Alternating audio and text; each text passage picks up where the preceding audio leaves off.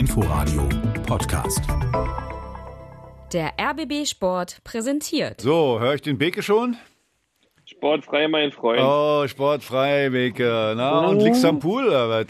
Ey, ganz schlimm hier. 20 Grad, Sonnenschein. Es ist einfach nur Scheiße.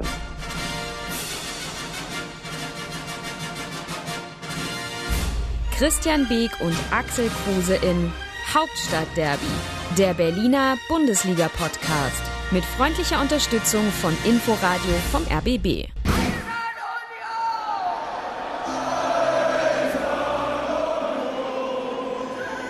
Es gibt ja diese gute Frage, macht das eigentlich irgendwas mit der Mannschaft? Macht das irgendwas mit dir, Axel, wenn du deinen Namen so pompös auf diese Musik hörst, bevor wir loslegen? Fühlst du dich dann noch gleich irgendwie erhabener, als du ohnehin schon bist?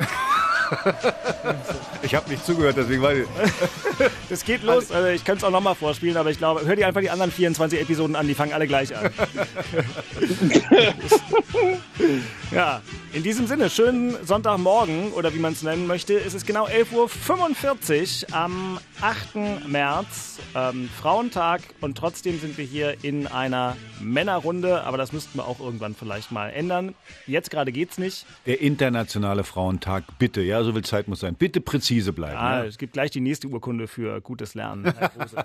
Ja, genau. Und dann freuen wir uns, dass es mal wieder Hauptstadtderby International heißt oder international, denn Christian Beeck, der mir immer vorhält, dass wir hier 77 Tage Urlaub im Jahr hätten, hat selber... Stopp. Button. Das stimmt nicht. 68. Ja, gut.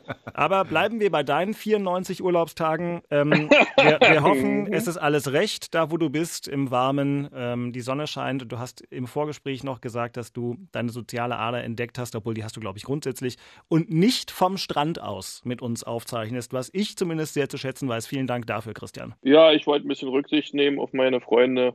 Und habe gesagt, machst du nicht vom Strand, Meerrauschen, so ein bisschen Gezwitscher dahinter. Der ein oder andere öffnet dann schon ein Bier und dann läuft auch noch ein bisschen Musik. Das habe ich jetzt weggelassen. Bin in mein Zimmer bei schönstem Sonnenschein. Im Gegensatz zu Klinsi bist du kein Kameradenschwein. Oh. Meine Güte, es geht ja hier schon gleich wieder los. Also, na gut. Hätten wir das auch nochmal subtil eingeflochten, Axel Stark. Ja, ich habe jetzt ganz viele Leute getroffen, ganz viele Ossis. Die meisten haben gesagt, sag mal, die meisten verstehen gar nicht, was ist Kameradenschwein? Ist das nur ein Ossi-Begriff? Also viele haben gesagt, ja, im Westen kennt man das Kameradenschwein, was das ist.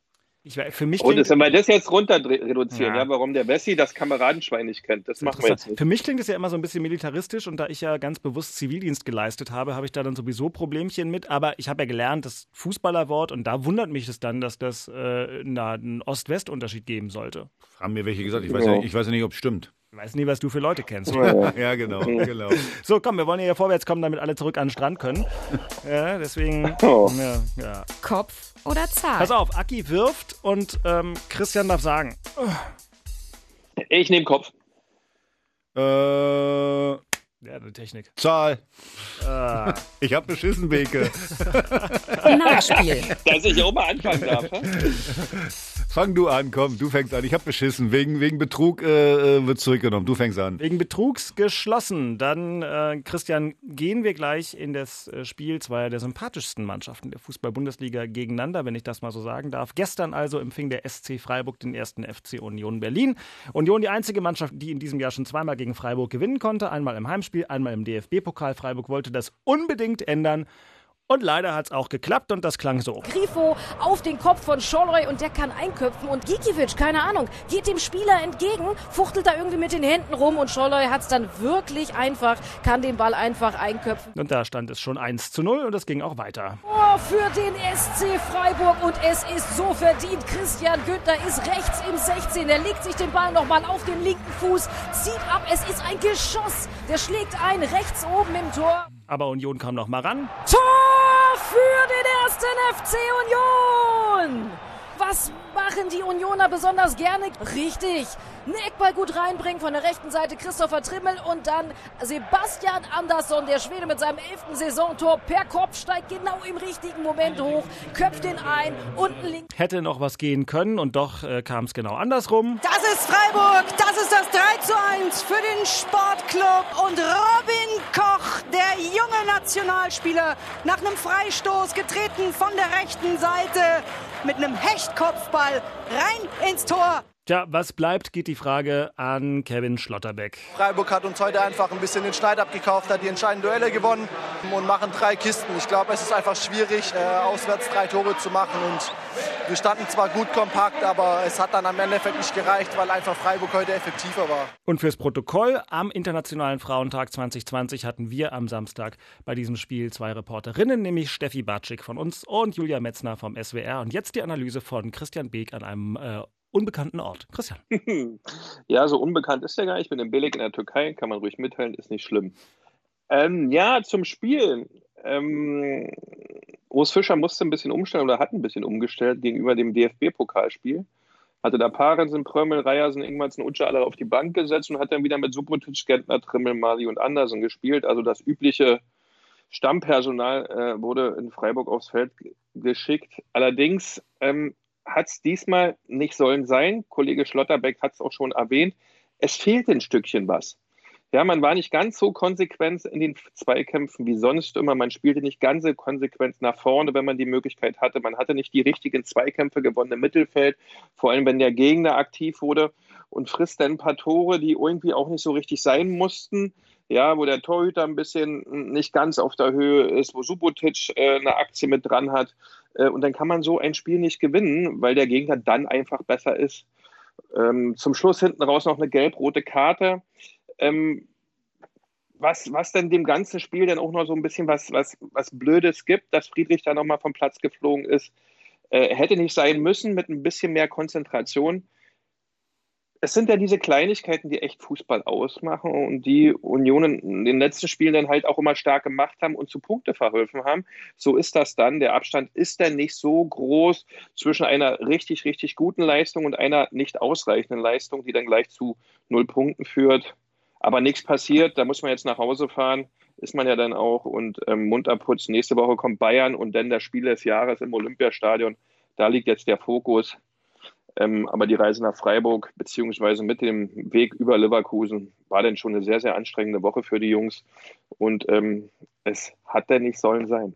2x 1:3, denn auch in Leverkusen, da hat es ja für Union lange noch sehr gut ausgesehen. Und da kam dann im Prinzip auch eine völlig unnötige gelb-rote Karte als Gamechanger zu Ungunsten von Union.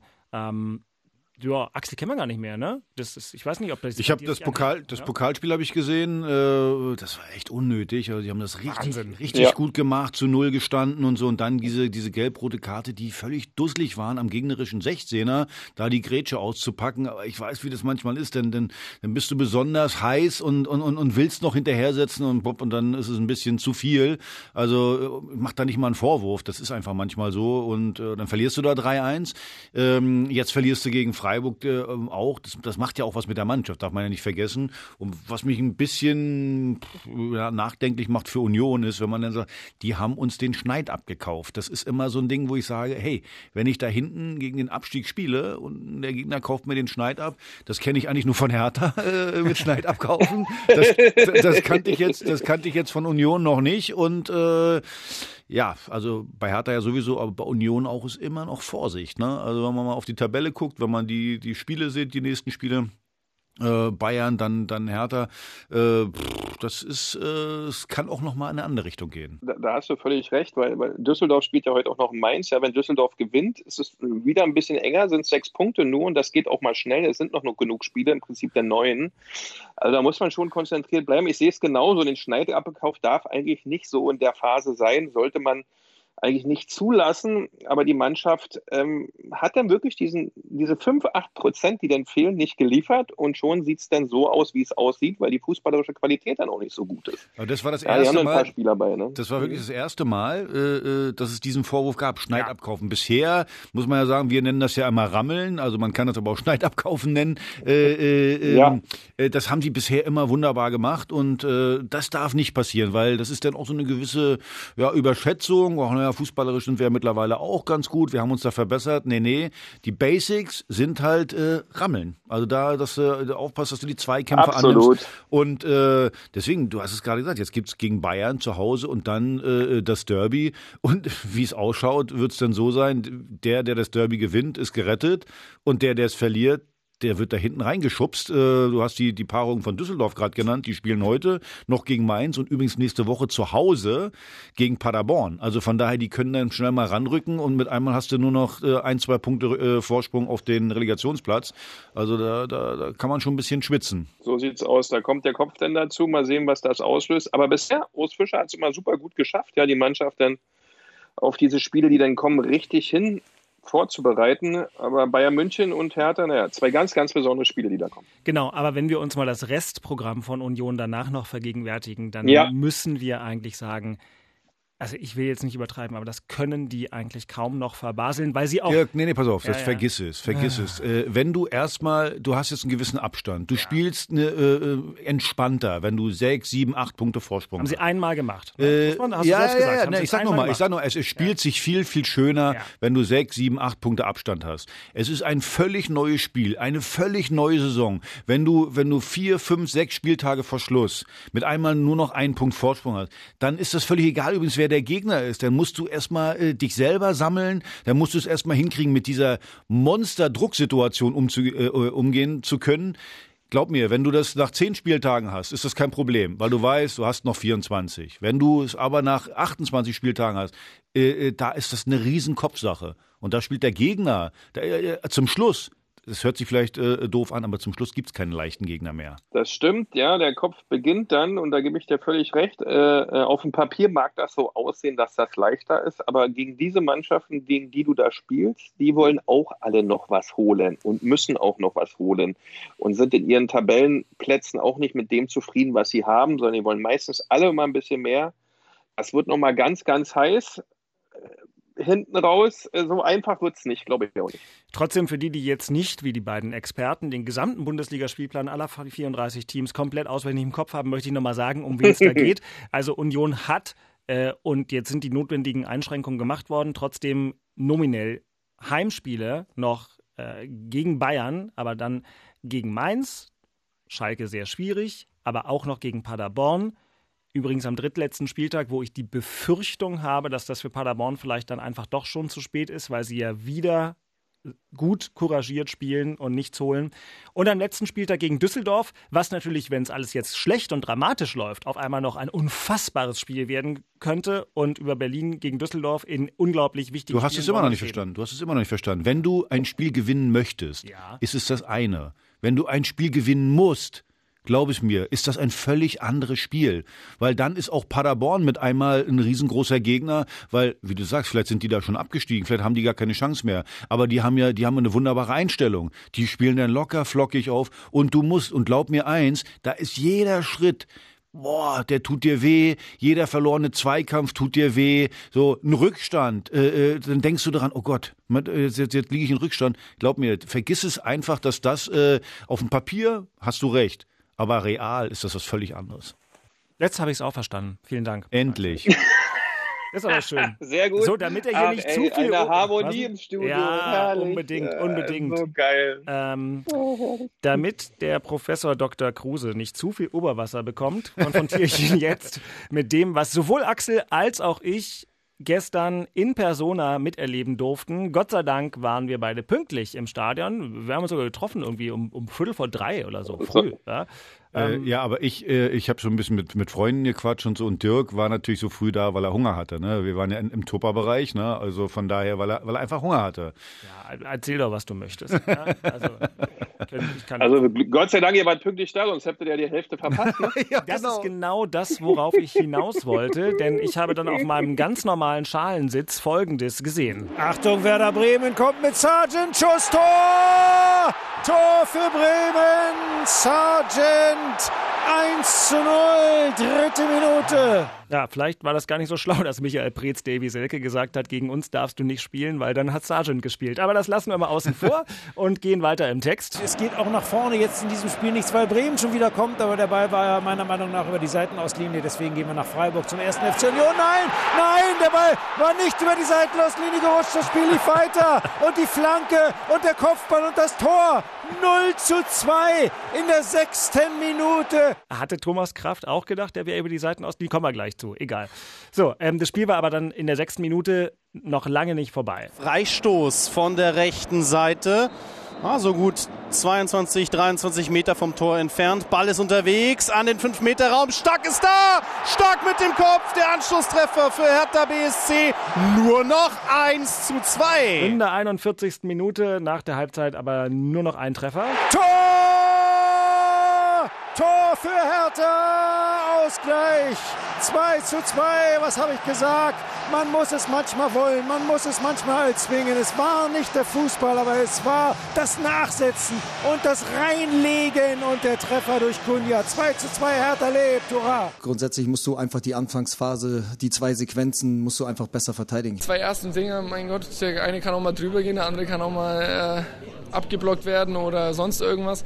Aber zurzeit gehen sie halt einfach die ersten Dinge immer rein. Mit dem Handicap dann jedes Mal ins Spiel zurückzukommen, großartige Moral, großes Kompliment auch meiner Mannschaft, wie sie sich dann reingefightet haben, die Moral, die wir dann gezeigt haben. Ich würde mir einfach wünschen, dass wir dann nicht immer mit diesem Handicap in das Spiel reingehen, weil dann wirst du dieses Spiel auch gewinnen, da bin ich fest von überzeugt. Alexander Nouri und Niklas Stark im Duett. Und jetzt der Rest der Weisheit von Axel. Die Elfmeterszene habe ich weggelassen, Axel. Die kannst also, wer war der Reporter?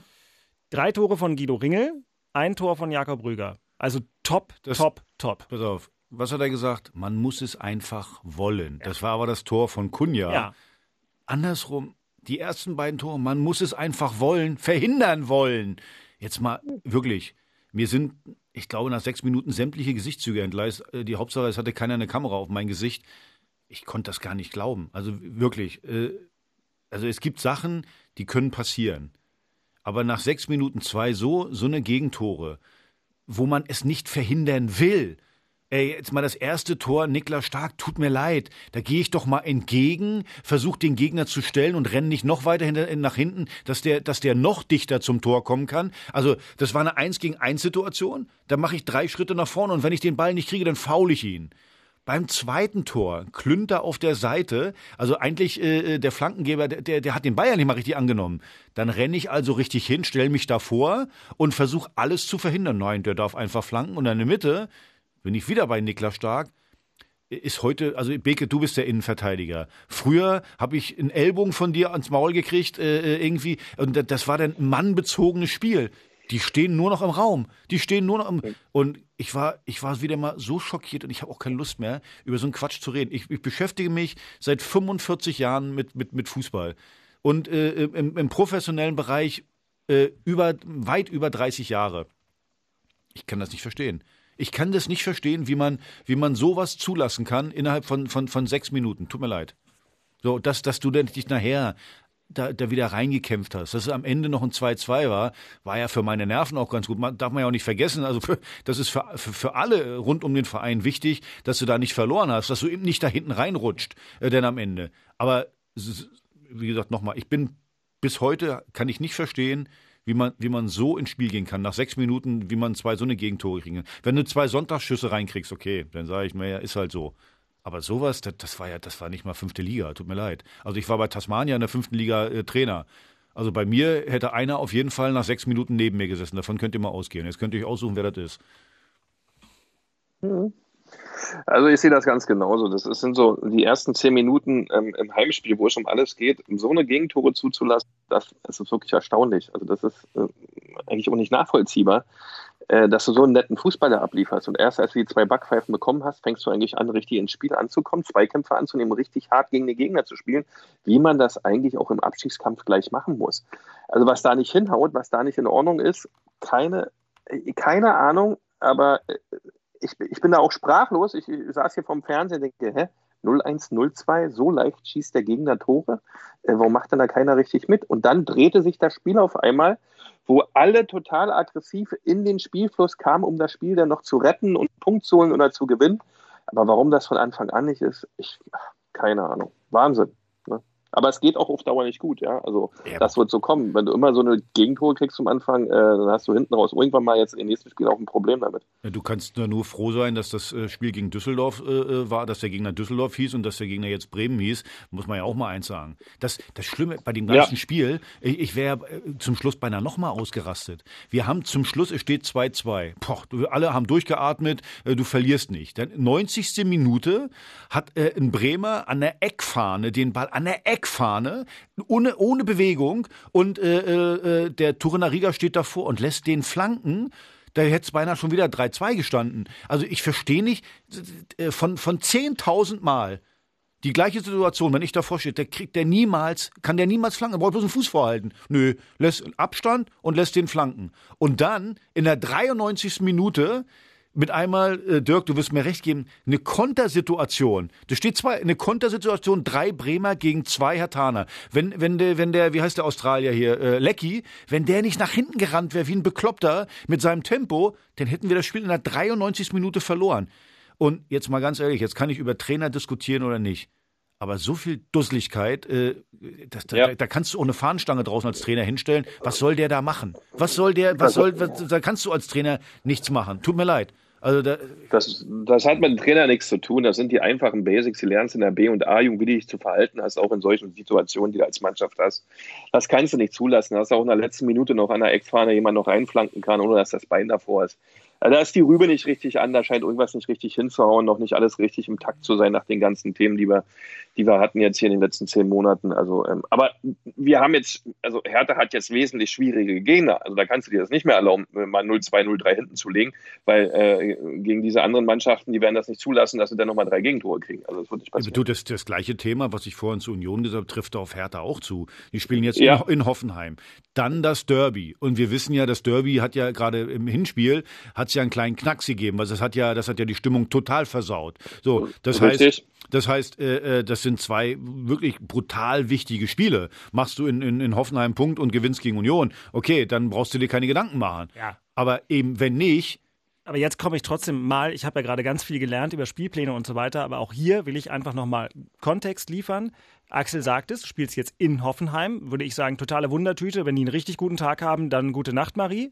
5 Stück. So, genau. Wenn die einen schlechten Tag haben, muss man mal gucken. Die sind ein bisschen komisch. Dann das Derby, dazu können wir jetzt 3 Stunden reden. Wichtigstes Spiel des Jahres mit Abstand, komme ich nachher nochmal drauf. Dann auswärts in Leipzig, zu Hause gegen Augsburg, super schwierig. Dann auswärts in Dortmund, dann zu Hause gegen deine Freunde aus Frankfurt, die auch noch was machen müssen. Also das ist zuzüglich zu allem, was Axel auch mir vor 10 Minuten noch mal so glänzend beigebracht hat, ist sogar schon vom Papier wirklich heikel.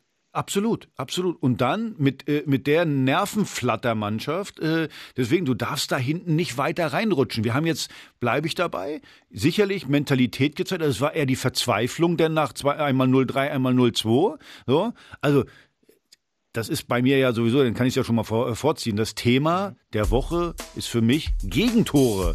Das Thema in Charlottenburg. Dass du es endlich mal schaffst, hinten zu 0 stabil zu stehen. Du kannst dich ja gar nicht in so ein Spiel reinleben. Wenn du jedes Mal die Dinger gleich reinkriegst, vergiss es, dann kannst du das Spiel gar nicht. Also so ein Spiel entwickelt sich auf dem Feld. Also ich habe jemanden neben mir gehabt, der sagte, wir müssen jetzt zurückschlagen nach den ersten 6 Minuten.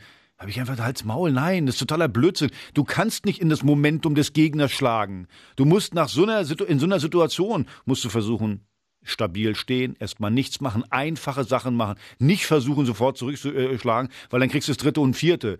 Dann ein bisschen aufbauen, vielleicht mal ein paar Ballpassagen hinkriegen und dann, sagen wir mal, die nächste bis zur 30. Minute einigermaßen überleben und dann dein Spiel neu aufbauen. So funktioniert Fußball-Bundesliga. Und die sagen, oh, hurra, wir kloppen jetzt gleich zurück. So. Und es wäre mal schön, wenn das von Beginn an so wäre, dass du das Spiel langsam aufbauen kannst.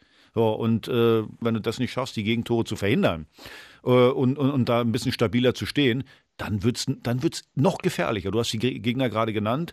Die werden sich nicht so dämlich anstellen und nach einer 2-0-Führung dann das noch herschenken. Da ist die Ausgangsposition vom Papier her sehr, sehr, sehr, also sehr brisant. wenn du da deine Leistung nicht abrufen kannst. Ja, und gerade da du keinen Punktepolster hast, sind jetzt die beiden Spiele Hoffenheim und Union Berlin im Derby sehr, sehr wichtig für Hertha. Wenn das nicht mit Punkten versehen ist, mit dem Programm, was dann kommt, da dann diese nachhaltigen 90 Minuten zu bringen, wo kaum Fehler passieren, oh, da muss aber viel in der Mannschaft dann passieren, viel rütteln, daher Hertha ganz, ganz wach sein, dass die Saison sauber zu Ende geht und dass die anderen auch mitspielen, zum Beispiel Düsseldorf, dass da nichts mehr kommt, dass die kaum Punkte holen, dann wird es reich. Aber ansonsten der Kopf bei der Mannschaft, die nicht so stabil schon über die gesamte Saison wirkt, mit dem Wintertheater, mit den neuen Spielern, dann Drucksituation, schwierig. Allerdings auch eine Riesenchance, ja, dass eine Mannschaft zusammenwächst, dass eine Mannschaft sich durch so ein Schlamassel durchmanövriert, die Punkte holt, die Klasse hält. Das kann auch eine schöne Aufbausituation für die neue Saison sein. Übrigens, Union hat auch noch eben einen Vorteil, sie haben 2 Punkte mehr. Darfst du auch nicht vergessen. Ja, ja. Also wenn Hertha jetzt 30 Punkte hätte, würde ich sagen, naja, die paar Pünktchen, die rammelst du dir noch irgendwie zusammen. Aber 28 Punkte, du hast gerade gesagt, nochmal, Düsseldorf, wir sind ja jetzt am Mittag, Sonntag, wenn Düsseldorf heute gewinnt gegen Mainz, dann zu Hause gegen Paderborn, so, also dann sind die wieder dran. So, dann, also du brauchst noch 6, 7 Punkte, brauchst du auf jeden Fall noch. Ja. Aber ja, wie willst du die holen? Hast du gegen Bremen und Düsseldorf konntest du auch nie gewinnen. Also von daher, wie du sagst, wach sein. Und Christian hat noch was Interessantes gesagt, fand ich gerade von wegen Mannschaftsformen und so. Wir hatten jetzt wieder 5 Wechsel. Ich kann das ja auch verstehen, dass Nouri immer wieder ein bisschen neu sucht, auf wen er hier bauen kann. Ich glaube, wer gestern wieder über alle erhaben war, war Cunha. Ja. Mentalitätsmonster und sonst was. Aber für meine Augen, korrigiere mich Axel, halt auch schon ablesbar, ganz wenig Vertrauen in die Mitspieler. Ne? Also ich weiß nicht, ob er schon immer so ein Ego-Zocker war, aber auch es gab auch Situationen, wo ich mir denke, wenn der in einer Mannschaft spielt, die tatsächlich eine Mannschaft ist, wo er den Mitspielern vertraut, dann gibt er halt auch mal ab. Er hat gestern wirklich ja den Eindruck vermittelt, er muss das hier völlig alleine rausreißen. Naja, manchmal ist es aber auch so, dass sich einige verstecken. So, manchmal hat er gar keine Möglichkeiten gehabt, dann seinen Mitspieler zu finden, weil der ja gesagt hat, ich stelle mich mal hinter meinen Gegenspieler, damit ich ja nicht zu sehen bin.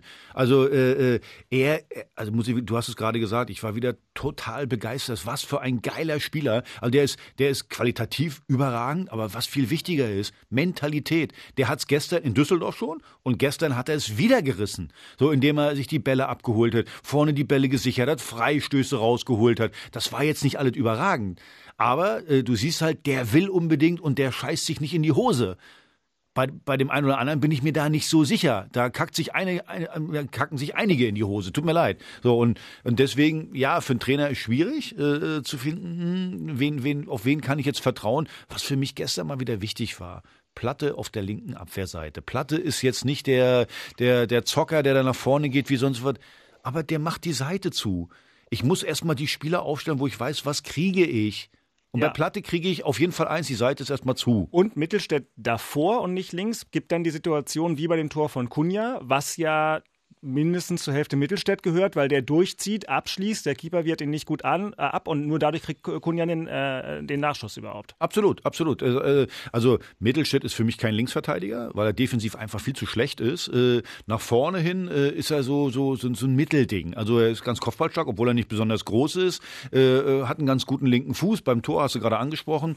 Das kann man dann so machen. Das sind 2 dann auf der Seite, da kannst du vielleicht davon ausgehen, dass die Seite eben zu ist. Und da muss ich als Trainer jetzt erstmal Wert drauf legen. Erstmal zu gucken, wer macht mir die Seiten zu, wer garantiert mir, dass ich hinten kein Gegentor kriege. Nach vorne die Qualität, das kommt danach erstmal. Weil, glaub mir, ich kann die beste Mannschaft nach vorne haben. Aber wenn ich hinten immer 3 Dinger reinkriege, gewinne ich eigentlich normalerweise kein Spiel. Weil ich habe so einen guten Spieler, das schafft nicht mal Messi, dass ich dann vorne 4 Dinger machen kann. So sieht's aus. Wenn du ständig 3, 4 Stück kriegst oder 2 bis 3 kriegst, musst du vorne erstmal die Buden machen. Und das wird das Komplexe, wenn du gegen bessere Mannschaften spielst. Es ändert sich das Spiel ja auch. Wenn du 2 oder 3 zurücklegst, ändert sich doch ganz komplett gefährlich. Dein Spiel. Du kannst nicht mehr sagen, was du dir vorgenommen hast, ruhig spielen, Ballpassagen, auch mal quer spielen. Das ändert sich alles. Du musst dann schon, wie sagt man beim Pokern, all in gehen.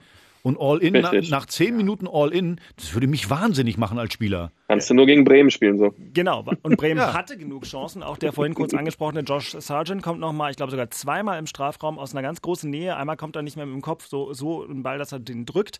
Und wenn da das dritte fällt, dann ist nicht jede Woche Düsseldorf. Also ist auch bin ich völlig bei dir. So, die Gegentore waren also das Thema in Charlottenburg, womit wir dann über Köpenick den Querpass in die Türkei spielen können. Das Thema in Köpenick.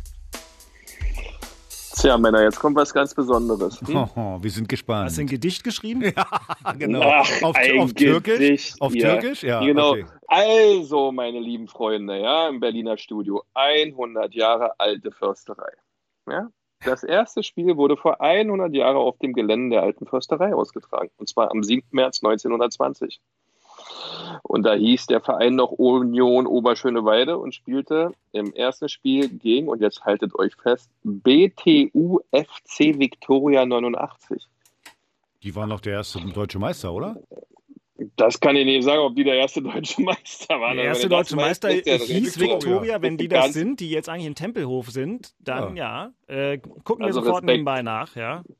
Axel, wenn du das weißt, Respekt. Jedenfalls ging das Spiel 1-1 aus, ja, und das Schöne war, ein gewisser Jachmann spielte damit, und da gibt es den Kommentar zu, den finde ich total klasse. Jachmann hatte heute einen schwarzen Tag. Seinem Gedächtnis schien die Schießkunst entfallen zu sein. Das ist doch mal Verbalakrobatik, ne? Das ist doch schön, ne? Dass die Schießkunst einem Stürmer entfallen ist. Geil. Nee, lange Rede, kurzer Sinn. Also vor 100 Jahren erstes Spiel auf dem Gelände der alten Försterei. Noch nicht da, wo jetzt das Stadion steht, sondern auf dem Nebenplatz, da wo der Parkplatz jetzt ist, hat das stattgefunden. Tolle Geschichte, hat Union die ganze Woche über beschäftigt, weil es natürlich viel, viel Historie ist und viel, viel Vergangenheit und Tradition. Das mögen alle Unioner, und der Vereinschronist Kapa hat sich der ganzen Sache da schon seit Jahren gewidmet, das rausgesucht und rausgefunden. Der Gerald hat das super gemacht, und ja, das war das tolle Thema bei Union Berlin. 100 Jahre alte Försterei. Toll.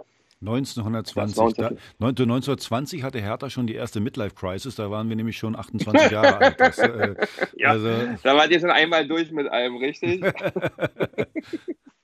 Nee, ich finde ja sowas immer cool, ja. Ich sage nur 1892. Ja, 1892. Da kommt Axel. Ich wollte dich auch gerade fragen, ob welche Position du bei diesem Spiel in der alten Försterei gespielt hast, Christian, aber das habe ich mir dann vergessen. 1920? Jetzt wird er fies, merkst du? Das, erster deutscher Meister. Da war mein Ursprung noch ganz, ganz weit weg in Ostpreußen, also da hatte ich noch nichts mit zu tun. Erster deutscher Meister, der Berliner FC Germania 88, so wird es hier geführt.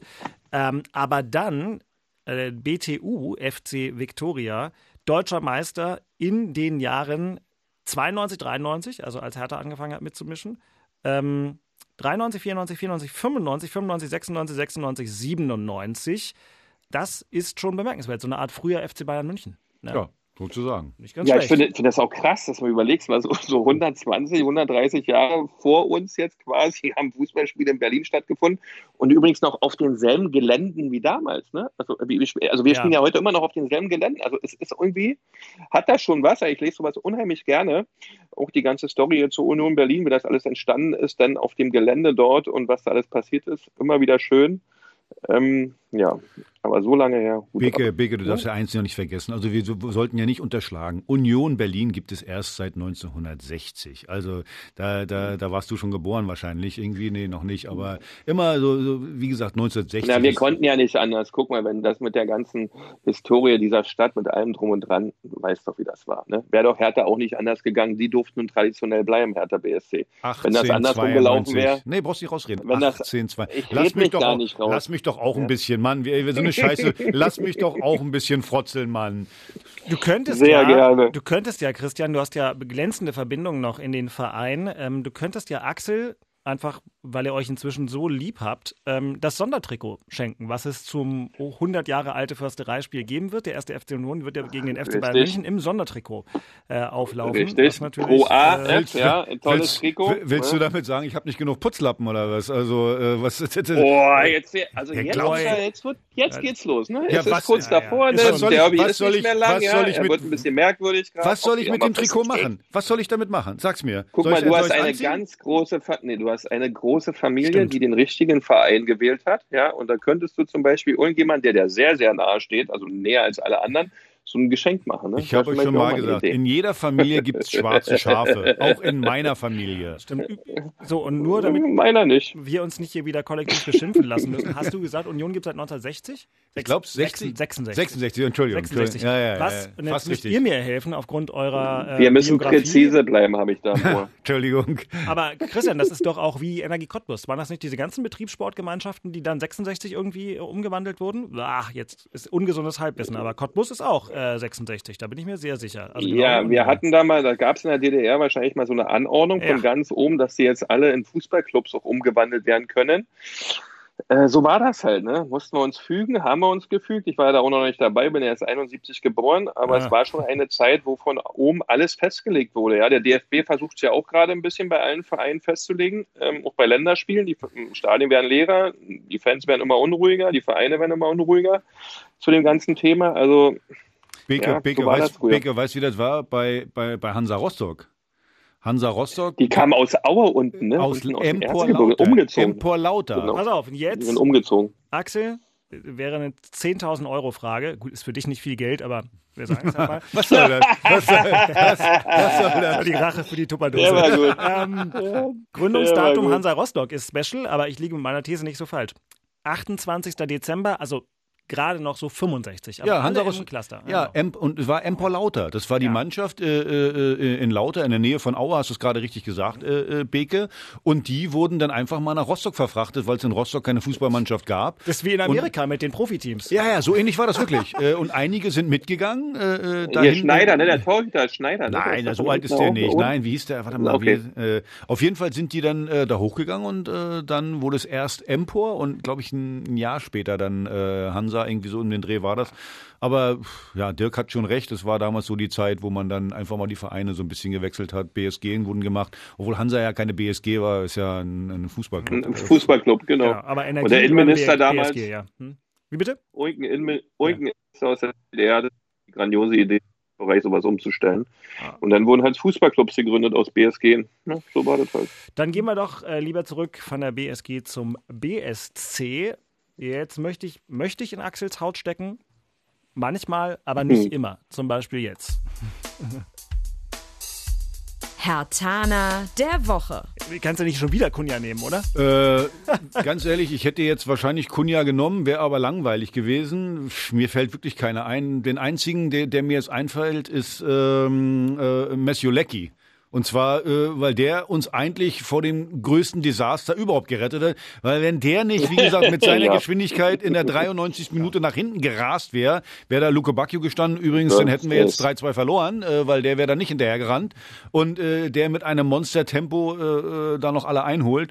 Und dann den Querpass da verhindert, beziehungsweise der Querpass kam ja, aber dann da dran war und die Situation bereinigt hat, dann würden wir jetzt wahrscheinlich alle heulen hier, beziehungsweise ich hier in erster Linie, aber deswegen, mir fällt kein anderer ein, mein Herthaner der Woche, Matthew Leckie und übrigens, das ist ja auch wichtig, der kam ja erst in der 80. Minute rein, da sieht man natürlich, dass da auch die Einstellung stimmt, weil hätte ja auch sagen können, ich guck mal lieber, ob ich das 3-2 vorne schieße und nicht, weil mit Defensivleistung bist ja meistens nie irgendwie der im Fokus ist. Meistens bist du immer nur im Fokus, wenn du vorne ein Tor schießt und deswegen, mein Herthaner der Woche, Matthew Leckie. Tolle Einstellung nach hinten. Und der hat mir das Wochenende wenigstens einigermaßen gerettet. Guck mal, und das ist wahres Expertentum. Ja, da werden Offensivspieler für defensive Aufgaben eingewechselt und der Experte erkennt es. Und das war, glaube ich, das schnellste Ticket zum Herthaner der Woche, was überhaupt bisher jemand gesehen hat. Ich will, also was der Alexander Nouri alles kann, der hat einen Abwehrjoker eingewechselt. Ja, oh, jetzt geht's aber los. Jetzt wird's immer bei Hertha so geht, ne? Das wird immer besser. Ja, der hat einen Abwehrjoker in der 80. gebracht, um das 2-2 gegen Werder Bremen zu halten. Respekt. Unioner der Woche. Ich habe diesmal gewählt, war ja auch nicht so leicht, ja, weil allzu viel war nicht los. 6 Gegentore gekriegt aus dem Sport. Ich habe das jetzt mal komplett weggelassen, weil da war echt nichts zu holen. Aber der Busfahrer von Union Berlin hat in dieser Woche echt zu tun, der Sven Weine. Das ist nämlich mein Unioner der Woche, weil der musste von Berlin nach Leverkusen fahren, von Leverkusen nach Basel fahren, von Basel nach Freiburg fahren und von Freiburg wieder zurück nach Berlin fahren. Und der hatte echt eine lange Woche hinter sich. Respekt dafür. grundsätzlich also an alle Busfahrer in der Bundesliga und zweiten Liga: Jungs, was ihr abrockt, ist sensationell, wie sicher und unfallfrei ihr die Jungs immer von A nach B fahrt oder vom Flughafen abholt oder die Klamotten hinbringt oder die Fahnenstangen einsammelt. Respekt, Sven, du, der Unioner der Woche. Geile Story, Riesenfahrt. Ich glaube, es waren 3500 Kilometer. Beifall, Beke, sehr gut ausgedacht, schließe ich mich an. Ist das eigentlich mal wieder so ein Punkt, wo ihr euch ungerecht behandelt fühlt von der Geschichte, weil man, wenn man in einem heutigen Mannschaftsbus sitzt, dann zumindest, wenn man da mal sich kurz reinsetzen darf, bei irgendeiner Begehung oder so, als kleiner Mensch, dann kommt man sich so vor wie, ja, da könnte ich auch von mir aus von hier bis Barcelona durchjuckeln. Ganz ehrlich. Du bist doch früher im Schulbus gefahren. Ich bin vom Robur bis zu allem, ja. Icarus, ich hatte alles am Start, aber ganz ehrlich, ich habe eine Busphobie. Ich bin raus, ich kann nicht eine Stunde im Bus sitzen. Diese Fahrten haben mich fix und fertig gemacht. Aber die Dinger jetzt, die sind doch wie Business Class. Ja, nein. Jetzt mal ganz ehrlich. Aber im Bus sitzen, nee, ich bin raus. Beke, ich kann das nicht mehr. Also ich bin fix und fertig bei sowas. Bei Eintracht Frankfurt haben wir fast alle Touren mit dem Bus gemacht. Das war so geil. Wird heute keiner mehr glauben. Ich war von 91 bis 93 da. Und da hatten wir hinten auch mehrere Tische. Dann wurde gepokert. Natürlich am Tisch, Kartenspiel. Aber schön gepokert, lag das Geld auf dem Tisch. Und damals hat man noch im Bus geraucht. So, da war Uli, wir hatten so eine Runde. Anfang, wir hatten so eine Runde, Uli Stein, Jörn Andersson, Heinz Gründel und ich, und dann wurde da geraucht, ganz normal. So. Und dann hat immer eine Reihe vor uns, dann war so Andi Möller und ein paar andere, die haben, hört mal auf zu rauchen. Und wir haben Axel, aber ganz ehrlich, du hast ja auch die Busgröße, du bist 1,78 groß, ich 1,90, ich passe gar nicht in so einen Sitz rein. Wo machst du die Füße hin? Das schläft alles ein, die Fahrten damals, Hansa Rostock ins Trainingslager, ins Kleinwalsertal mit Busbus Rostock.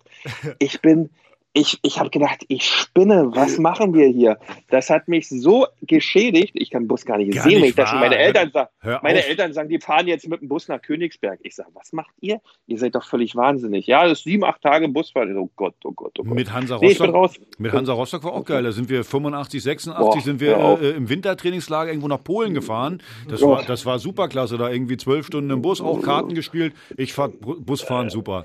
Damals hatte Rostock ja nicht mal eine Anschlussstelle Autobahn, du musstest ja erstmal nach Hamburg rüber, um irgendwie zur Autobahn zu kommen. Nicht wahr. Und die Berlin-Autobahn war okay, aber du konntest von Rostock nach Hamburg nicht Autobahn fahren. Da bist du diese B5 gefahren. Hallo, ich bin gefahren, da durftest du sowieso nicht nach Hamburg fahren, Mann. Ja, das ist gut. Ich will aber noch wissen, wer die Pokerrunden gewonnen hat. Uli Stein stelle ich mir als vielleicht einen guten Spieler, als auf jeden Fall nicht so einen guten Verlierer vor, um ehrlich zu sein. Genauso ist es auch. Der hat dann gewonnen hat immer Jörn Andersson. Ja. Und Jörn Andersson war so ein Glückserpel, das war wirklich nicht zu glauben. Und Uli hat den dann immer beleidigt. Du Blinder, du Holzfuß. Und dann hat der Jörn Andersson immer gesagt, aber Uli, was hat denn das mit dem Pokern zu tun? Das ist mir egal, du Holzfuß, sei ruhig. Holzfuß war Torschützenkönig, ne? Ja, Holzfuß war, genau. Torschützenkönig. Aber das war herrlich. Schöne Pokerrunden, wie gesagt, das glaubt ja keiner heute mehr. Also Stuttgart war dann auch noch mit rauchend, so bis 95. Und dann kam Jürgen Röber und dann habe ich hinten am Tisch gesessen und Dieter Hoeneß, der hat dann immer irgendwann mitgespielt und der hat damals auch noch geraucht. Dann habe ich mir von ihm eine Zigarette genommen und dann sagt er, ich würde ja erstmal den Trainer fragen, ob das überhaupt erlaubt ist. Ja, ich rauche hier immer. Aber, geh doch wenigstens mal fragen. Ich nach vorne, Jürgen Röber saß vorne, ich sag, Trainer, Sie haben doch nichts dagegen, dass ich rauche. Und der hat mich angeguckt mit dem roten Kopf, doch. So, der war voll sauer und dann bin ich immer zwischendurch aufs Klo gegangen. Und wer in Bussen kennt man ja, die kleinen Klos, hat sowieso der ganze Bus nach Rauch gestunken, ist ja klar. Und dann haben wir immer beim Kartenspielen oder beim Würfeln, bin ich immer alle 10 Minuten unten reingegangen und habe eine geraucht auf dem Klo. Das ist ja Weltklasse.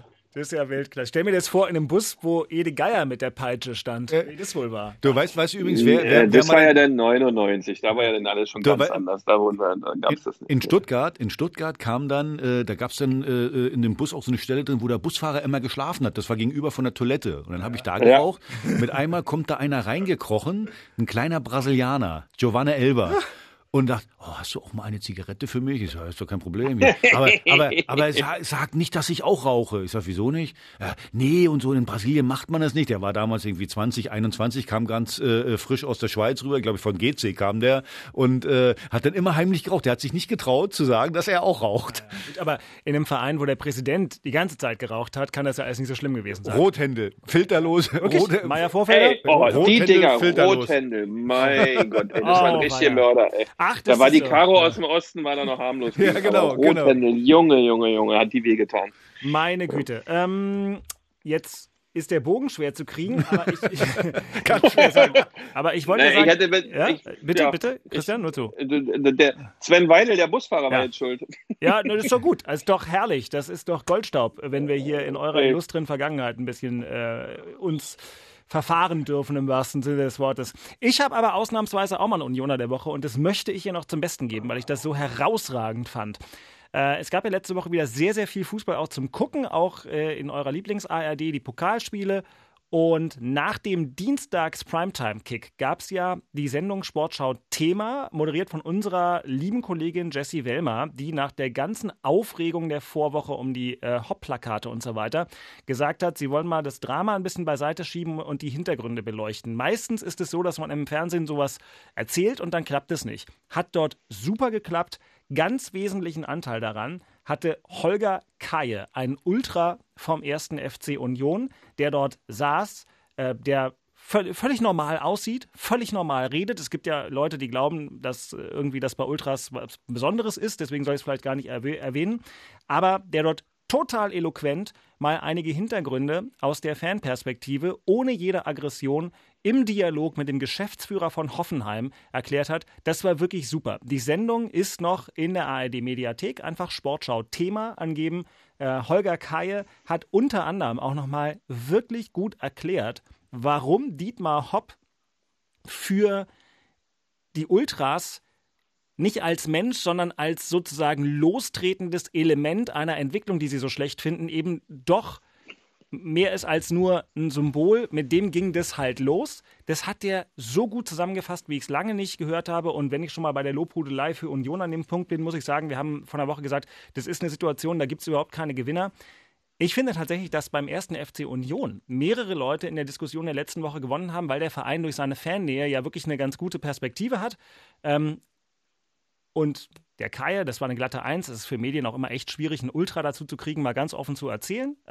Das war ganz toll. Wir hatten hier schon letzte Woche gesagt, Oliver Runert hat ein paar schlaue Sachen gesagt. Gestern fast ganzseitiges Interview in der Süddeutschen Zeitung. Das musste er erst mal schaffen und das hat er auch gut gemacht.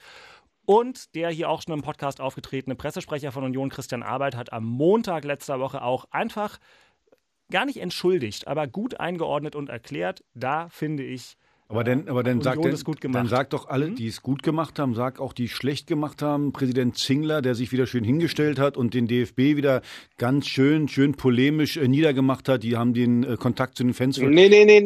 Warte. Pass auf, mir geht's doch darum. Und das habe ich nichts polemisch niedergemacht. Doch, es ist einfach so. Wie gesagt, wir als Vereine, jeder einzelne Verein hat über die DFL einen großen Einfluss auf den DFB. Und wenn wir es nämlich jedes Mal so machen, dass jeder sich hinstellt und jeder sich genau immer das raussucht, was er gerade braucht und nicht zusammensteht und zu sagen, hier, das sind unsere Regeln, das machen wir jetzt hier und in diese Richtung gehen wir. Das ist nämlich genau das Problem im deutschen Fußball, dass jeder sein eigenes Süppchen kocht. Und da hat Dirk Zingler wieder genau die richtige Richtung getroffen. Union kocht sowieso immer sein eigenes Süppchen, zusammen mit St. Pauli. Sie stehen nicht alle zusammen. Und das ist das große Problem. Wer ist denn, stellen wir mal eine Frage. Wer ist denn zuständig eigentlich dafür, dass alle zusammenstehen? Wer ist das eigentlich? Die DFL. Und das sind wir alle. Nee. Der Dachverband ist nicht die DFL vom Fußball. Der Dachverband ist der DFB. Der DFB hat dafür Sorge zu tragen, dass alle Vereine, die unter dem Dach des DFB Fußball spielen, gemeinsam sich austauschen. Das sind wir. Das schafft der DFB. Das sind wir alle. Warte mal, Konz, ich bin gleich fertig. Das schafft der DFB schon seit Jahren nicht. Ich kann mich da lebhaft dran erinnern. Als wir mit dem 1. FC Union Berlin in die 3. Liga aufgestiegen sind, war ich an 3 DFB-Sitzungen beteiligt. Danach an DFL-Sitzungen beteiligt. Da gab es den 1. FC Union Berlin in der Wahrnehmung noch 0,0. Da saßen Manager an den Tischen, Vereinspräsidenten etc., Verbandspräsidenten etc. Die haben es damals schon nicht geschafft, einen vernünftigen Konsens zu finden, egal welches Thema es war. Die schaffen es bis heute nicht. Es ist nur das Ergebnis der letzten 20, 30 Jahre. Du sagst genau das. Dirk Zingler nur gesagt. Du sagst genau das, was ich gerade gesagt habe. alle Vereine, Vereinsmanager, alle Vereine, DFL, da sind 36 Profivereine. Und übrigens, die haben die größte Macht von allen. So, weil die können nämlich richtig Druck machen. Aber einer muss es organisieren, Axel. Einer muss es organisieren. Aber deswegen sage ich doch, schlaue Sprüche zu sagen, ach, was alles schlecht ist, das kann ich auch.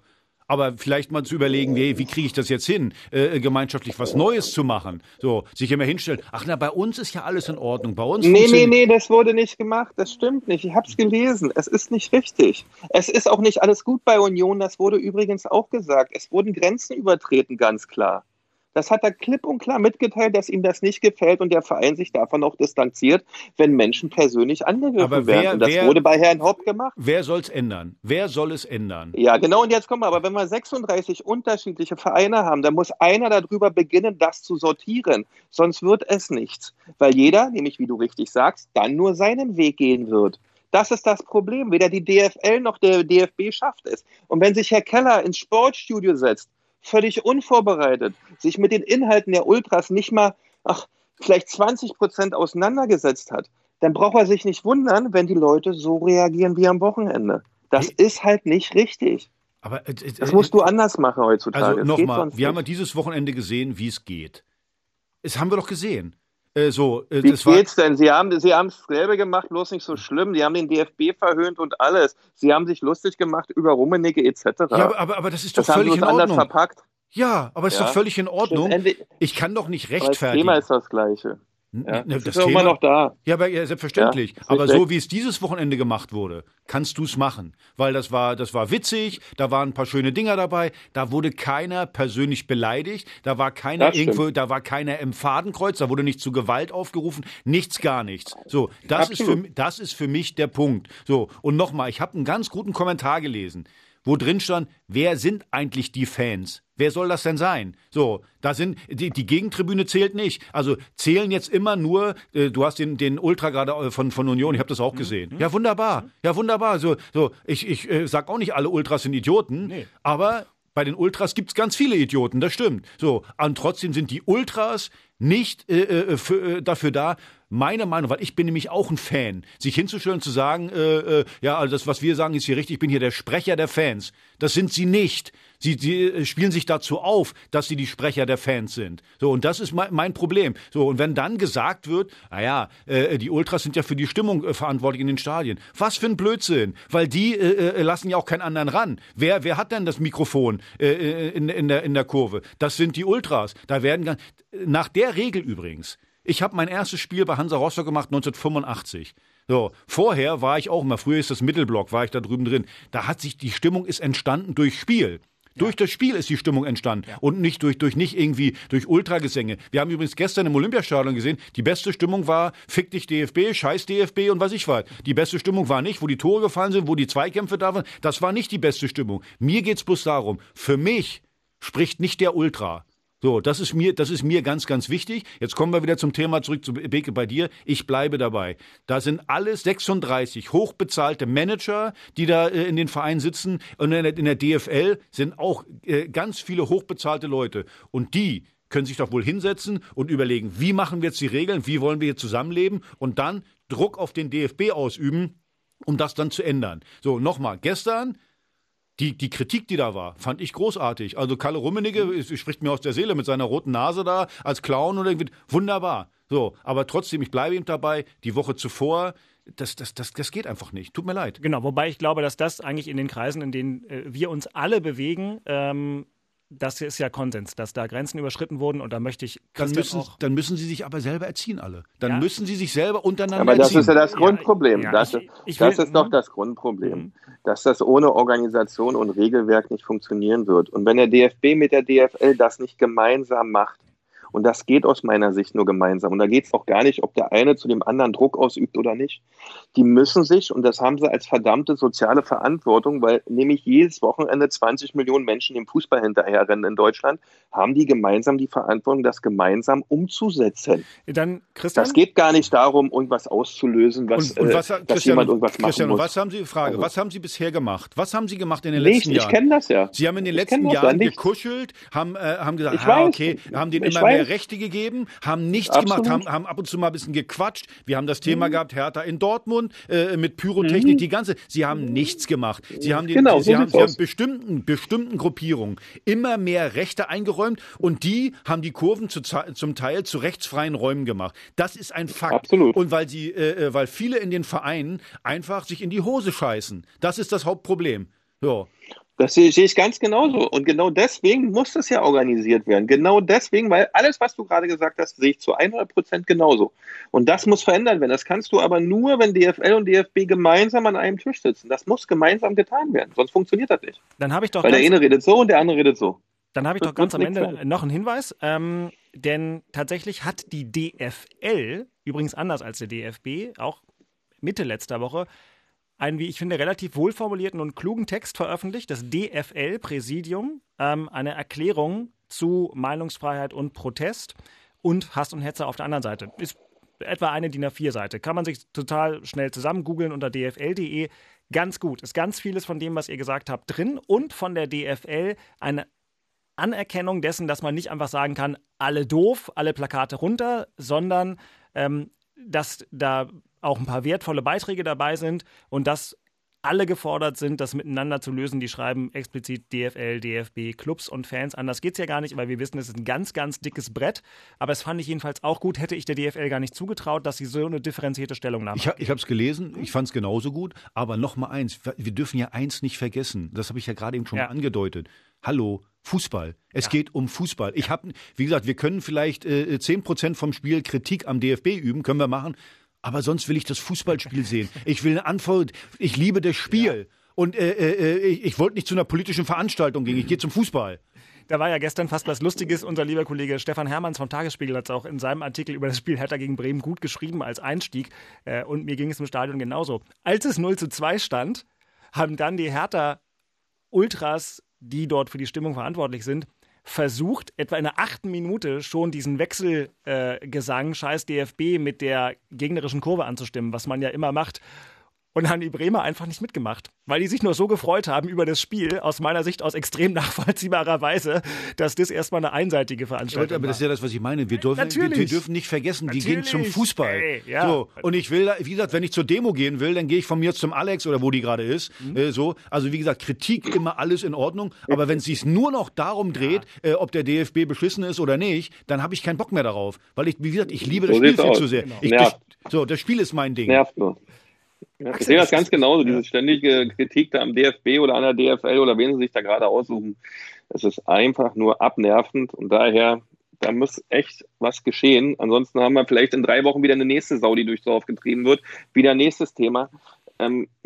Solange sie da keine Ruhe, da können sie unter DIN A4-Seiten so viel schreiben, wie sie wollen, ob das dienstags oder donnerstags stattfindet, von der DFL oder vom DFB. Können sie alle machen. In 3 Wochen redet wieder kein Mensch mehr darüber. Keiner. So keiner diskutiert darüber, haben die Ultras zu viel Rechte? Kein Mensch diskutiert darüber, so warum schafft es nicht die DFL, also alle 36 Vereine, mal ein einheitliches Regelwerk zu machen. Und deswegen meine Kritik nochmal an Zingler. Es bringt nichts, große Interviews zu geben. Hey, setzt euch an einen Tisch und dann so, von mir aus soll er doch ins Lied gehen. Soll er doch sagen, okay, ich sag jetzt hier, ich habe die Vorschläge, lass uns das so machen. So, höre ich aber nichts von. Ich höre von, aber ist nicht nur Zingler, von allen Vereinen höre ich nur Gequatsche. Nur Gequatsche. Genau. Passieren tut gar nichts. Sie analysieren das alle relativ gut, ja, da hast du total recht, ja, das kann man auch alles lesen, das kann man finden, wie man möchte. An der einen Stelle hat der eine ein bisschen mehr Recht, an der anderen Stelle der andere. Aber dass sie anfangen zu sagen, ey, wie sieht's denn aus, wir treffen uns jetzt am 10. August, um das alles mal vom Hof zu kriegen und Regularien aufzustellen, das macht niemand. Genau. Das kriegt niemand hin. Das Entscheidende ist ja vielleicht das Letzte, was du gesagt hast, Christian, das kriegt niemand hin, aber man muss es ja wieder versuchen. Nee. So, Mensch, guck dir Fritz Keller an im Sportstudio. Entschuldigung, dass ich nochmal eingreife. Ja. Guck dir doch mal das an. Ja. Das ist jemand, der kennt sich mit Wein besser aus als mit dem Fußball. Was ist denn das für ein Blödsinn? Das geht nicht, das funktioniert nicht, das muss anders gestaltet werden. Und wenn man sich die Position des DFB-Präsidenten der letzten 5 Jahre anschaut, da ist doch klar, dass das alles so ist, wie es ist. Ja, vorher war es ein Politiker, jetzt ist es ein Weinliebhaber. Das kann nicht funktionieren. Aber es gibt, und solange das so ist... Beeck, es sind 2 verschiedene Punkte. Das eine ist, das wirst du nicht mehr ändern können. Du wirst Leipzig und Hoffenheim nicht mehr wegkriegen. Das ist ja, und das ist ein Fehler, der wurde ja nicht irgendwie gestern gemacht, sondern der wurde ja vor Jahren schon gemacht, dass man es aufgeweicht hat, dass Hopp überhaupt einen Dorfclub in die Bundesliga führen konnte. Als wurde davor schon aufgeweicht. Wolfsburg schon. Wolfsburg. Ja, das ist das eine Thema. Das andere Thema, worüber wir doch viel mehr reden, ist Beleidigungen, Gewalt, Pyrotechnik in Stadien. Dass es Kurven gibt, die rechtsfreie Räume sind. Darüber reden wir gar nicht mehr. Und das ist mein Punkt. Darüber will ich nämlich reden. Und da brauche ich Herrn Keller nicht zu. Ich bin Veranstalter. Und ich kann als DFL sagen, wir geben uns Regularien. Das sind hier unsere Regeln. Und wenn die gebrochen werden, wird ein Spiel abgebrochen, die Polizei wird reingeholt, was auch immer wird bestraft. Das kann ich nämlich machen. Und das macht nämlich auch keiner. Weil wiederum jeder Einzelne, der eine kuschelt mehr mit denen, der andere ein bisschen weniger. Und das ist unser Hauptproblem. Mhm. Ja, absolut. Absolut. Womit wir es jetzt versuchen in diesem Fußball-Podcast tatsächlich, nach den Schlenkern über Busfahrten und die große Fan-Diskussion, nochmal kurz aufs Spielgeschehen zu gucken. Denn wir haben ja gesagt, es wird wieder wichtig. Vorspiel. Aber man kommt ja aus der Nummer gar nicht raus. Wo spielt Hertha nächsten Samstag? Bei Dietmar Hopp. Ey. Bitteschön. Also gut. Und Union Berlin gegen Qatar Airways ist da auch schön. Ja, das stimmt. Also da ist wieder viel drin, auch außerhalb des Platzes. Wir, würde ich sagen, fokussieren uns jetzt mal ganz kurz auf die sportliche Aufgabe. Beide haben wir schon kurz umrissen. Axel in Sinsheim. Ja, vielleicht mal die ersten 10 Minuten überstehen. Aber das ist ja auch noch nicht genug. Also, wenn wir die ersten 10 Minuten überstehen, dann gibt es eine Möglichkeit, wenn es da nicht 0-3 steht. Wenn es 0-3 steht, dann zieh ich mir ein Hoffenheim-Trikot an, nehme ein Plakat, Dietmar Hopp im Fadenkreuz, gehe in den Block von Hoffenheim, halt den 3-mal hoch, hoffe, das Spiel wird abgebrochen, dann haben wir 3 Punkte. Nein. Das war ein fieser Scherz, gebe ich zu. Ich habe keine Ahnung. Ich bleibe einfach dabei. Es wäre ganz schön mal, wenn jeder einfach mal sich auf sich selber fokussiert, versucht jeden einzelnen, wie hat der Reporter gesagt, verhindern wollen. So. Und das ist erstmal so eine Basis, wo ich einfach sage, ich möchte erstmal die Gegentore verhindern und nicht nach vorne, will ich gar nicht schauen. Und dann entwickelt sich alles Weitere. Also das ist für mich ein Punkt, wo ich einfach sage, wenn wir da mit 0-0 rausgehen, auch in Ordnung. Aber ja, schwieriges Spiel und ja, eigentlich haben wir alles schon heute auf den Punkt gebracht. Boyata kommt zurück, ne? Ja, gesperrt, oder? Ja, aber Boyata hat auch in Düsseldorf gespielt, da haben wir 3 Gegentore gekriegt. Also ja, das wäre alles ganz gut. Ich will erstmal die ersten 20 Minuten auch das Spiel, wenn ich es mir angucke, ich will die ersten 20 Minuten einfach mal überleben. Fährst du hin? Hast du schon einen Stadionpunkt Sinsheim? Ich überlege, ob ich hinfahre, entscheide ich kurzfristig, aber es wäre echt ganz schön. Karte kriegt man da immer noch, was man so hört. Ja, was man so hört, stimmt. Oh, der war fies. Der war aber gut. Danke. Ja. Ja, gegen Bayern München kriegt man nirgendwo eine Karte und schon gar nicht im Stadion an der Alten Försterei. Macht nichts. Ja, schwierig. In dem Miniaturstadion ist das ja auch schwer. Ja, jetzt kommt das stimmt, da hat Herr Axel recht. Ja. Das stimmt. Ja. So, das Stadion ist sehr klein dafür. Für Bayern München sehr klein, das stimmt. Ist es vielleicht für Bayern München, Christian, zu klein? Und zwar jetzt, du weißt, wie ich es meine, für die 11, die der Sportsfreund Flick da auf den altehrwürdigen, 100 Jahre alten Rasen schicken wird. Glauben, wenn der so alt wäre, wäre eine Sensation, ja, ein schöner Golfplatz. Nee, nee, ich glaube nicht, weil dieser Komfort, der sein muss für ein Bundesligaspiel mit Kabinen, mit allem drum und dran, ist ja gegeben.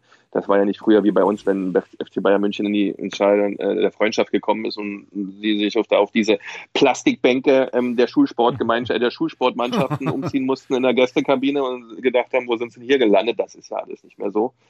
Aber trotzdem, für mich selbst war es früher immer so, wenn du gegen Bayern München spielen konntest, war es das geilste Spiel der Saison. Ja, keiner hat eigentlich etwas erwartet und du konntest so frei von der Leber weg, ohne irgendwie so einen zusätzlichen Druck, den man immer irgendwie sonst so hatte. Das war so ein Spiel Bayern München, geil, wir können jetzt mal alles rauskloppen, dir verzeiht jeder alles. Habe ich mich immer am meisten drauf gefreut und da geht es jetzt auch bei Union drum, ja. Das ist das schönste Spiel des Jahres, das das Geilste, was man auch haben kann, weil man gegen die besten Spieler der Bundesliga und beziehungsweise auch mit Deutschland spielt, weil Bayern immer mit Nationalspielern gespickt aus allen Herren Ländern. Und daher, Chance ist da. Bayern kann man auch bezwingen. Das haben schon Mannschaften dieses Jahr gezeigt. Klar sind die in einer Sensationsform. Die Bayern, auch mit Flick gerade als Trainer, haben die eine Performance derzeit, die ist echt gigantisch, haben auch das Quäntchen Glück immer, was sie brauchen. Aber für Union, ich denke, die alte Försterei, die wird beben. Die werden auch von den Rängen her alles geben. Die Mannschaft wird so dreckig und widerlich und eklig gegen Bayern München spielen. Dafür wird schon Urs Fischer sorgen, mit einer ganz unangenehmen Taktik, dass da keine Freude aufkommt bei Bayern zum Fußball. Und dann wird man mal schauen, ob man das Glück hat, gegen Bayern vielleicht einen Punkt oder auch sogar 3 Punkte zu holen. Ja, und kleine Erinnerung, Hinspiel, Bayern München, 1. FC Union, 2-1. Also nicht 6-0. Knappe Geschichte. Oder so. War noch ein anderer Trainer, andere Bayern-Mannschaft, aber trotzdem. Wir werden es erleben, ja. Und jetzt sind wir mal wieder schon fast im Zielkorridor angekommen. Ach so, Entschuldigung. Ein guter Rat. Kann ich ausmachen. Hat er gesagt. Kannst du gleich weiterlenken. Macht er ja nicht mehr. Oder doch? Eigentlich hast du gesagt, du machst nicht mehr, bis ihr das Derby gewonnen habt. Jetzt bin ich gespannt. Ganz kurz, nächste Woche gegen Bayern. Toi, toi, toi.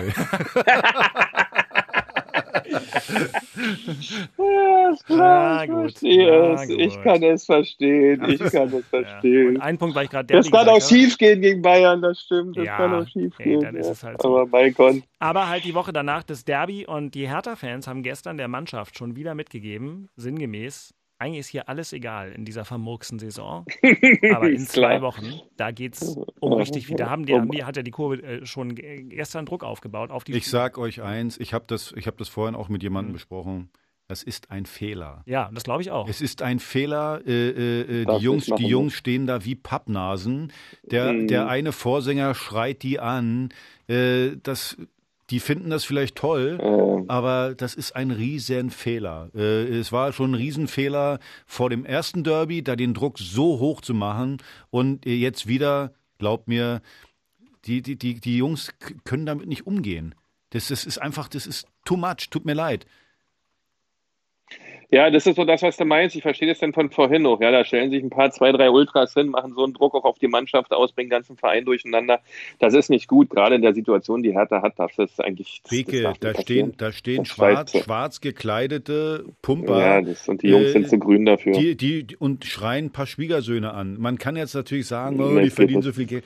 Glaubt es mir, es ist ein Fehler. Axel. Ich habe es beim ersten Derby schon gesagt. Glaubt mir, am Dienstag habe ich es da schon gesagt. Passt auf, dass es nicht zu viel ist. Und wir haben es ja dann gesehen beim Derby. Also die haben sich in die Hose geschissen, die hatten Angst, die waren einfach völlig gelähmt. So, und wenn die da stehen vor der Kurve und gucken in diese Gesichter, ich habe mir das gestern angeguckt. Das ist, damit können die Jungs nicht umgehen. Tut mir leid, das ist ein Fehler. Ja. Und das ist dann nicht so wie wir früher, weißt du, die Jungs, die da bei uns in der Kurve standen und ein bisschen bekloppt waren und uns sämtlichen Gassen rumgehaust haben, die kannten wir ja alle auch noch ganz gut. Da sind wir ganz anders mit umgegangen, und wenn es da aus dem Fanblock einen auf den Keks ging, da sind wir selber rein, haben denen das erklärt, wie wir es finden, das ist ja heute alles. Wollte ich gerade sagen, Beke, wir waren selber so eine Assis. Alter, es war, eben drum, also, mich hat das ja gar nicht gejuckt, ich bin hin und habe mit dem dann 5 Stunden diskutiert, bis der fertig ist mit seinem Senf. Das macht ja heute keiner mehr, das traut sich ja keiner mehr, und daher kommt das Ganze, ne? Und das können die nicht verarbeiten, so junge Leute wie Stark und Co., das kriegen die nicht hin. Ja, deswegen gesagt, ich war mit 15, 16, habe ich doch mal erzählt, war ich auch mit Hansa Rostock-Fans unterwegs. Wie habe ich ja mal gesagt, wir waren bei Union, haben bei Union Arsch voll gekriegt. Da war ich, glaube ich, erst 14 oder so. Also deswegen sage ich ja, wir waren genauso eine Assis. Aber die Jungs, das sind alle Schwiegersöhne, die können damit nicht umgehen. So, und das wirkt sowas von martialisch und aggressiv, dass die in sich zusammenfallen. Die haben Angst vor diesen Leuten. Das ist einfach so. Selbst wenn die das nicht mal böse meinen, die wollen natürlich Motivation, wie wichtig ist das für uns? So, ich unterstelle denen nicht mal böse Motive. Überhaupt nicht. Aber die Jungs da unten auf dem Platz können damit nicht umgehen, wenn die da 10 Meter vor denen wegstehen und müssen sich da mehr oder weniger. Richtig. Ja, also tut mir leid. Richtig. Ja, geht auch so. Ein guter Rat aus Köpenick. Da gibt's nur einen, hinten dicht. Und vorne hilft bitte hinten dichten. Und vorne, ja wirklich. Also kannst du dazu, abdichten, ja, schön die Maurerkelle in die Hand nehmen, Tor dicht halten, abriegeln und zusehen, dass man vorne was trifft. Weil so viele Gegentore, das geht auf Dauer nicht gut. Das ist der gut gemeinte Rat an meine Charlottenburger. Da kann nun wirklich keiner widersprechen. So viele Gegentore geht auf Dauer nicht gut. Was wieder ziemlich gut gegangen ist, ist die Episode 25 des Hauptstadtderbys, dem Berliner Bundesliga-Podcast. Vielen Dank, dass wir auch in der vergangenen Woche der meistgehörte Podcast in der ARD-Audiothek waren. Ihr könnt uns dort abonnieren oder bei Apple Podcasts. Ihr könnt uns auf inforadio.de hören, lesen. Diesmal schreibe ich in den Text noch ein, zwei Links von den Sachen, die wir gerade besprochen haben, mit rein. Gibt ja in allen Plattformen einen kleinen Begleittext. Christian, dir noch einen schönen Urlaub. Immer schön einschmieren. Ja, herzlichen Dank. Walter, ich habe noch eine Frage. Ja. Haben wir denn einen Brief bekommen oder immer noch keinen? Nächste Woche gibt es hier die große Briefverlesung, versprochen. Hauptstadtderby@rbb-online.de passt ja auch, weil das dann die Sendung ist, die uns aufs Derby vorbereitet. Also wer da dann noch... Ja. Jetzt machst du mich schon heiß. Dann sollten wir schnell Schluss machen. In diesem Sinne, vielen Dank für die rege Beteiligung. Urkunde für gutes Lernen und gutes Mitmachen an Axel Kruse und Christian Beeck. Euch allen schönen Sonntag, schöne Woche. Wir hören uns in einer Woche wieder bei Episode 26. Tschüss, Christian, schönen Urlaub noch. Christian, seid bereit. Danke. Ja, immer bereit, mein Freund. Ciao, ciao. Ciao, ciao. Das waren Christian Beeck und Axel Kruse in Hauptstadtderby, der Berliner Bundesliga-Podcast. Eine Produktion vom RBB Sport mit freundlicher Unterstützung von Inforadio, dem einzigen Radioprogramm in der Hauptstadt, das bei jedem Bundesligaspiel live dabei ist. Inforadio Podcast.